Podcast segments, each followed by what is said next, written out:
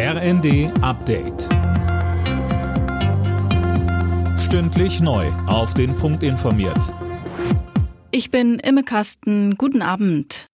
Die Königlichen sind auch die Könige Europas. Real Madrid hat die Fußball Champions League gewonnen. Im Finale in Paris gab es gegen den FC Liverpool von Coach Jürgen Klopp ein 1 zu 0.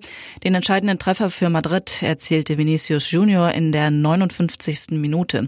Die Partie war mit über einer halben Stunde Verspätung angepfiffen worden. Vor dem Stadion, dem Stade de France, war es zu Chaos gekommen, offenbar weil Leute ohne Tickets über den Zaun kletterten und Besucher mit Tickets nicht reinkamen. Die Polizei setzte wohl auch Tränengas ein. Deutschland und Frankreich haben einen neuen diplomatischen Versuch gestartet, den Ukraine-Krieg zu beenden. Russland reagierte mit einer Warnung. Fabian Hoffmann mit den Einzelheiten. Bundeskanzler Scholz und Frankreichs Präsident Macron forderten in einem knapp anderthalbstündigen Telefonat mit dem russischen Präsidenten Putin einmal mehr einen sofortigen Waffenstillstand und sie riefen zu direkten Verhandlungen mit der Ukraine auf. Putin warnte dagegen vor weiteren Waffenlieferungen an die Ukraine. Das sei, so wörtlich, gefährlich. Derweil werden die Kämpfe im Osten des Landes immer heftiger, vor allem rings um die letzten ukrainischen Bastionen im Donbass.